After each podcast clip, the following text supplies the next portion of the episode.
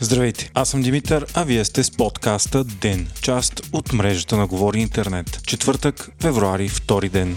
Днес президентът Румен Радев разпусна 48-то Народно събрание. Петите подред парламентарни избори в рамките на две години ще се проведат на 2 април. В следващите месеци страната ще продължи да се управлява от служебно правителство и това ще продължи докато парламентът не излъчи кабинет. Радев пък днес на практика преназначи предходното си служебно правителство с премьер Гълъб Донев. Единствената промяна в него е служебният министр на културата. От поста си тръгва Велислав Минеков, а мястото му ще бъде заето от настоящият директор на Софийската филхармония Македония Найден Тодоров. До тук се стигна след като 48-то Народно събрание не успя да произведе кабинет, като последователно това опитаха ГЕРБ с премьер професор Николай Габровски и продължаваме промяната с академик Николай Денков. Третия мандат пък отиде при БСП за четвърти пореден път, като партията дори не предложи премьер и върна мандата неизпълнен, тъй като се видя, че няма да получи подкрепа.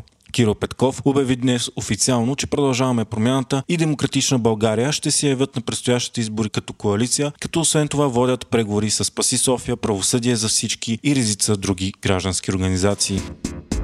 Българският разсева журналист Христо Грозев обяви, че ще напусне Австрия, където живее от почти 20 години. Той е получил информация от свои разузнавателни източници, че има опасност за него там. Грозев е директор на разследващата медия Белинкет, която се занимава с това да разкрива престъпления на високо ниво, най-вече в Русия чрез анализ на данни. Кремъл дори издаде заповед за задържането му. В момента Грозев се намира в САЩ, където ще присъства на церемонията за раздаването на Оскарите. Документалният филм за Навални, в който Грозев участва, е номиниран и фаворит за престижната кино награда. Журналистът е имал намерение след това да се върне в Виена, но е решил да остане в Америка. По негови думи, в Австрия има повече руски агенти, отколкото полицаи.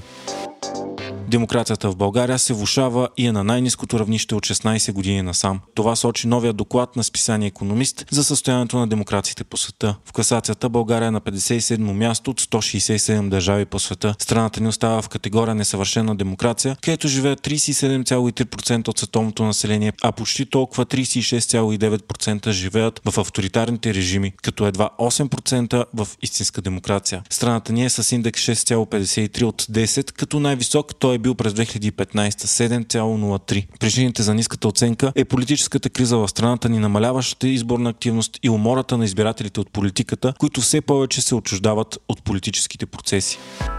Ози Осбърн обяви, че прекратява европейското си турне, а най-вероятно и цялата си кариера. Легендарният рок изпълнител вече на 74 години страда от Паркинсон и претърпя операция на гръбначен стоп. Той заяви, че е физически неспособен да направи планираното си турне в Европа през май и юни. Вие слушахте подкаста Ден, част от мрежата на Говори Интернет. Епизода подготвих аз, Димитър Панелтов, а аудиомонтажът направи Антон Велев.